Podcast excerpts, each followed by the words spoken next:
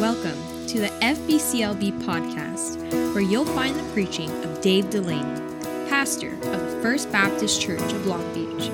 Thanks for listening. End of this chapter, verse 16 to verse 26, very famous passage of Scripture.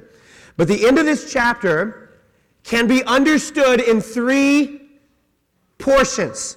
You have the spirit filled life is one of conflict. That is seen in verse 16 and in verse 17. Here's what he says The work, to walk in the spirit, you will not fulfill the lust of the flesh. The flesh lusteth against the spirit, the spirit against the flesh, and these are contrary the one to the other. They're, they're opposed to each other, they're in conflict. The flesh wants you to do a certain thing, which the spirit does not. The spirit wants you to do a certain thing, which the flesh does not. So they're opposed to each other, they're in conflict with another. So, so what we said about this is the end of verse 17 so that ye cannot do the things that ye would. So, when we talk about the spirit filled life, what are we talking about? We're talking about living out the desires of the Spirit. And the desire of the Spirit in our hearts as believers is in conflict or is opposite of the desire of our flesh. So let me, let me back up for a second.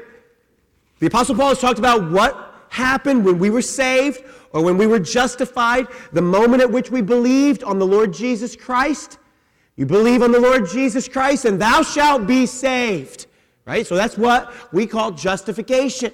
So, in the moment that you believed on the Lord Jesus, that by grace, through faith, in Christ alone, that you were justified. Remember all the images? The judge looks at you and me, the judge of the universe, and he declares us, the gavel hits the desk, he declares us innocent. He declares us clean. Why? Because the Lord Jesus Christ took our place. So that's justification. And at that moment, you received the Holy Spirit of God. And then we also talked about how that the Lord is preserved and reserved for us an inheritance that cannot fade away. That when we believed on Jesus, we were also assured eternal life. Right, so that nothing can take you out of the hand of the Lord. You're safe in God's hand. You belong to Him. So what we understand is glorification, right? The, the minute we stop breathing in this life, and we begin breathing celestial or heavenly air, we are then glorified, right? To be like Jesus, to be with Jesus. Jesus even said, I'm going away. And if I go away, don't worry, I'll come back and I'll receive you to myself, that where I am, where is Jesus? He's in heaven, that where I am, there ye may be also, right? So this is what we're all hoping for. This is what we're all waiting for. We're saying, Jesus, come and get us and take us to heaven. This is, this is a wonderful promise for the believer. But in the meantime, between where we believed in the Lord Jesus Christ and where we're headed. In the meantime, we're living in this life. This is what is called sanctification. Is why Paul says, work out your own salvation with fear and trembling. So the Holy Spirit of God is given to you here. The Holy Spirit of God is preserving and keeping you for that moment there. And now you're living this life here. And this is what we call living in the flesh. Right? So I have this fleshly body, these fleshly tendencies, these natural desires, but I also have the Spirit of God living in me. So that the things that I would, those I do not. The things that I would not, those I do. So there's this conflict happening in us, fighting against us. What that argues against the culture of our day, because our culture says, is equals ought. Right? Our culture says, however you feel is what you must do. That is how you must behave. And what the Bible just said here is that is absolutely wrong. Because just because you feel it doesn't mean you should do it. And just because you have a feeling doesn't mean you should act out that feeling. This is not the way that it should go. That you, it's quite possible that you have feelings that you should not act out, right? Well, why? Because it's in the flesh. That's the way you used to live. Those are the things you used to do. That's the way you used to respond. But now you belong to Jesus. You believed in Jesus. He's preserving you for eternity. So walk in the Spirit, right? So, how do we do the stuff that we should do? Well, we walk in the Spirit. And when we do, we do not fulfill the lust of the flesh. So, the Spirit filled life, This life for us as believers is one of conflict. This life for us as believers, we also said, is one of contrast.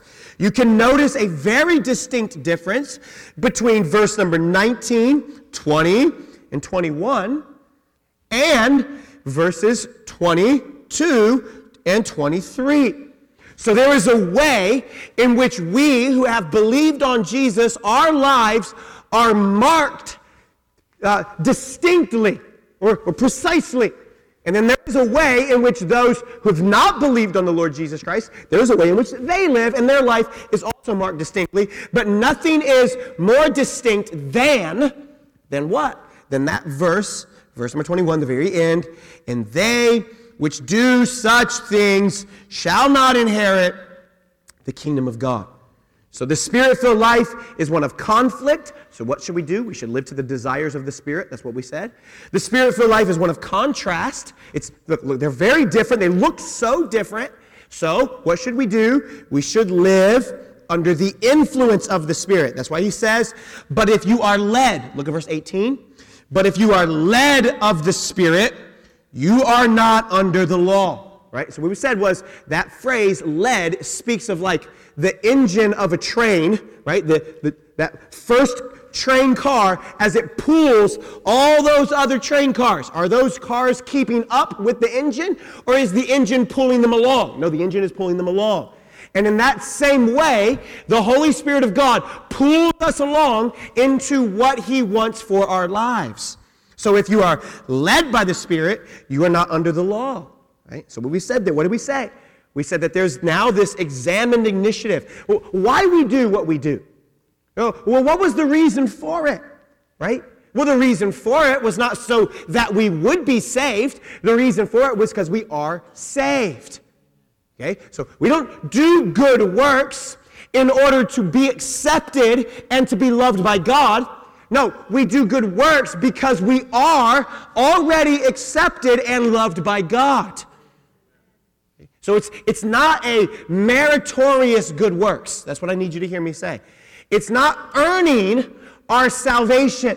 That's not what we're doing there. No, we are we are saved. We do belong to Jesus. We were given his spirit at this moment of salvation. We're preserved for that moment there. And now work out your own salvation with fear and trembling. Right? So what we said was our works can be truly good without being perfectly good. And that's one of the things. Well, well, you talk about good works, and it's, there's no good works needed for salvation. That's true. There are no good works needed for salvation. But is there a good work that you and I should be doing? Yes. Why? Because we are saved. So while our works may not be perfect, our works can be good. How many of you remember the story I gave about my children getting candy, right? My kids run to the office after church. Two kids load up their pockets full of candy. We get in the soccer mom vehicle, we begin driving home. Two kids have candy, two kids do not. Let me have a piece of candy, one says. No, it's mine. I got it from dad's office. Oh, you, you've got 21 pieces in your pocket. Please give me one. No, they're all mine. If you wanted some, you should have got them yourself, right? So I'm driving. Oh, this is not a good formula for sanctification. So what do I say? Please share one piece of candy with your brother releases a pocket, gives his brother a piece of candy. Do I at that moment care if he was perfectly good in sharing that candy? No. Am I pleased that he shared a piece of candy with his brother? Yes. You say, well, he only did it because you told him to do it. Okay, but it still made me happy as his father that he obeyed and that he did it. So our good works can be truly good without being perfectly good. And that's what we say. That's what the, uh, the, entire point of the end of this chapter is man, let's live out our good works, walking in the Spirit, being led by the Spirit. Why? Because this is a good thing for you and for me to do. We said uh, there's the examined initiative, then we said last that our obedience to God is not begrudging submission. That God is not after begrudging submission. Ah, oh, I guess I got to do what God says. No, that's not what he's after. No, God's after joyful obedience. God's after joyful obedience. He wants you and me to be obedient to Him. Let me illustrate it this way. There's a story in the Bible about Jesus' friend. His name was Lazarus. Lazarus had been dead for four days.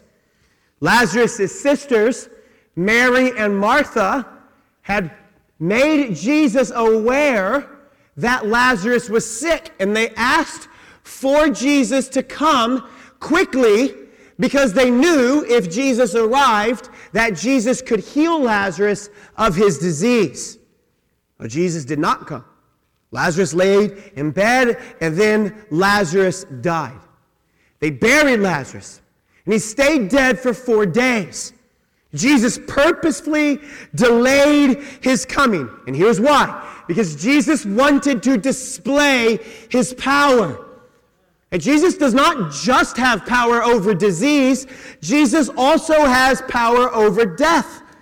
If Jesus can just as easily raise someone from the dead as he can heal someone from leprosy. And so Jesus wants to display his power. So when he arrives in John chapter number 11, he asks Mary and Martha to take him to Lazarus' grave. They do. Jesus says, Take away the stone. And Martha, at that moment, very incredulous, says to Jesus, Jesus, he's been dead four days. He stinketh, right? This is what every parent has said about their junior hire. He, he stinketh. Be careful before you enter, right? And Jesus says, I know. In Jesus, John chapter 11, Jesus ignores Martha's concern about the fact that Lazarus stinks, and Jesus says, Lazarus, come forth, right? Lazarus, come forth. You never forget the day you were at church and Pastor raised someone from the dead. Says, Our mummy right here. I just want to know how far he's going to go. This might get interesting. They move the stone, and Lazarus comes forth out of the grave. Interesting. Jesus qualified who it was that he was resurrecting. Jesus doesn't look at the tomb and say, Come forth. Why? Because everyone dead would have came forth. That's how powerful Jesus is. Everybody would have just started hopping out of the tombs, right? You say, well, that's not Jesus. Does. Yes, it does. That's the way it happens. The end of all time. All who are dead are brought to life and answer to the Lord Jesus Christ. So he qualifies. Lazarus, come forth. Here's the verse. And they saw a man bound hand and foot, wrapped like a mummy. His head, his feet, he's all bound up in grave clothes. And then Jesus says, Loose him and let him go. Well, why? Because here is this man who has been given new life, but he is hindered by the grave clothes that still are on him. And in this same way, we have been given new life. You believed on Jesus? Lazarus, come forth. Eh, the old man has passed away. Behold, all things are become new. You're a new creature in Christ. You've been given a new life. You've been given new desires. You've been given new passions. You've been given a new chance. You've been given new opportunities. You're a new creature, but you still have grave clothes on the same way here. It just takes us much longer. It takes us much longer to get out of our predicament than it did for Lazarus to get out of his. This is a wonderful, very simple illustration of what living the Christian life is like as we move toward glory land, as we move toward heaven. That even though we are alive from the dead, the grave clothes are still stuck on us. That even though we have new life, there is still a stench about us. So, we have new life, we have new nature, we have new loves, we have new desires, We have the Holy Spirit empowering us. We have the Holy Spirit restraining the flesh in us, but we have the flesh clinging to us, binding us up, tripping us up, hindering us. Man, I wish I had a football right now because I would just throw it at Ethan right now. Catch the ball, Ethan, and right in the face. I could nail him several times over. Why? Because he's tied up. So if the Holy Spirit does all of this for us, he, cleanses us, sanctifies us, preserves us for eternity, works in us as we live out the rest of our days in this life, how, watch me, how foolish is it then to turn to our own devices and our own ideas in order to get through the rest of our life? How foolish to attempt to live out the Christian life in our own power or by our own agenda or according to our own rules or according to our own feelings. How foolish then is it? Except that it serves a way to bind us up and trip us up. You, you, remember our study? Paul has said this over and over. Galatians, oh, foolish Galatians, you were running so well. Who is it that hindered you from running? Remember that? Oh, you were doing so well. Who came in and tripped you up with all this silly stuff? This is, this is not justification by faith alone, through grace alone, in Christ alone, preserved for heaven alone, secure, believe, a secure, uh, belie- a believer secure in his eternity, an inheritance that cannot fade away, that is incorruptible, that does not rot, it cannot be stolen, it does not rust. Why are you letting yourself get tripped up so much? So, the spirit filled life is one of conquest. So it's a simple question for you. Does Ethan look like he is living victoriously? Yes or no? This is this is certainly not conquest. Can do nothing to protect or defend himself. Hey, buddy, let's go toward the steps. Been wanting to pay you back for a little while, right? No, this is not one of conquest. So, Jesus says, loose him and let him go. Yeah, yeah, yeah, yeah. Loose him and let him go, right? And now he's now he's free. Keep that there. It's a lot better look for you.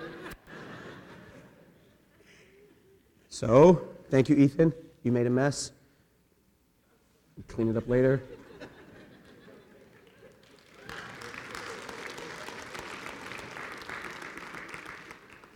Just walk right out the middle, buddy. It's okay. Don't take this side door over here. So everybody look at Ethan. So, how do we live the life of conquest? here we go.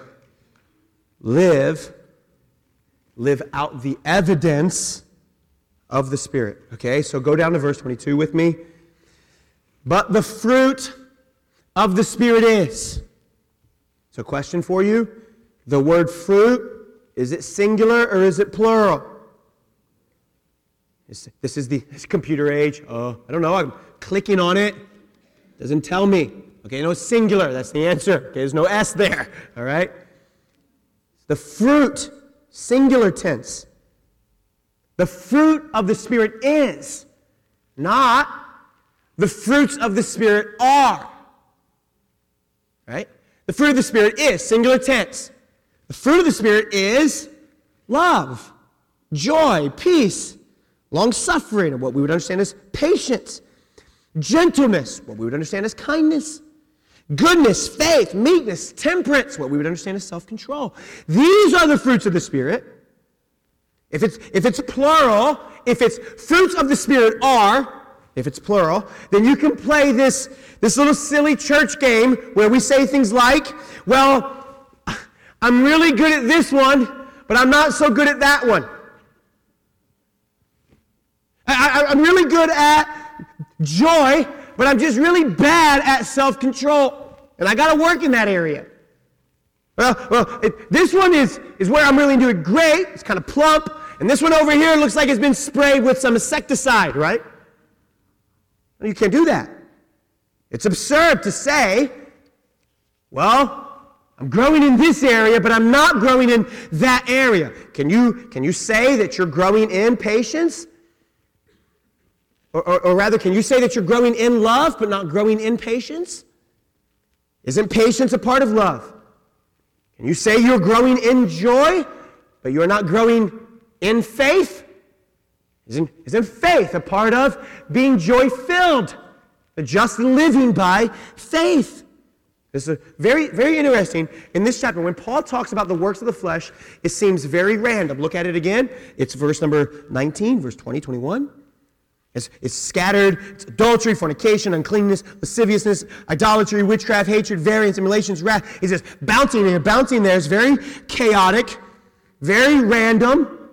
Well, why? Why, why does the list of the works of the flesh, why is it going every which way? Here's why because when your feelings are your guide, you're always thrown this way and that way.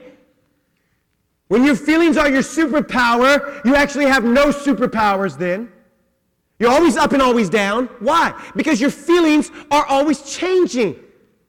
think of how you cha- think of how your feelings have changed just in the last five years of your life. Think of how your feelings have altered toward a person, toward an idea, toward a company, toward clothes, toward food choices. Your feelings are always in flux, they're always moving. That's why your feelings cannot be your guide. That's why they're not your superpower. Well, why? Because you need something absolute. You need something that does not move. You need something that does not change. Well, what is that? Well, for you and for me as believers, that's God's Word. God's word is forever settled in heaven that not a jot, not a tittle will in no wise, not a punctuation point, not the crossing of a T, it will in no wise pass from the law to all be fulfilled. And so we need something outside of ourselves. This is the law of sin always produces disorder and chaos randomness, up and down, moving side to side. But the fruit of the Spirit, the work of the Spirit in our lives, is one that is steady, it is consistent. Notice this the first three love, joy, peace is three groups of three. The first three are what come from God love, tr- the truth the understanding of the truth that I am accepted in this life just as I am by my heavenly Father. Love, joy, discovering that that vitality flows from God into my life freely. Your peace, the realization that God works through all the complexities of my experiences and my life and God works through all these complexities to bring good into my life. And all that God is all that God does is good. The second three areas of personal growth, long suffering. Right? The, the ability or the freedom to stay with something or someone without rushing for a result. Ah, Hurry up, hurry up, hurry up. Give me, give me, give me. Get to it, get to it, get to it, right? Not that kind of spirit. It's long suffering, there's gentleness, the ability to go through life in a non stressful way. You ever met people, they're always stressed out, always freaking out? This is just how I am. Ah! Right? I don't, I don't like people who are just ah! all the time, right? The, the ability to go through life gently. Gently.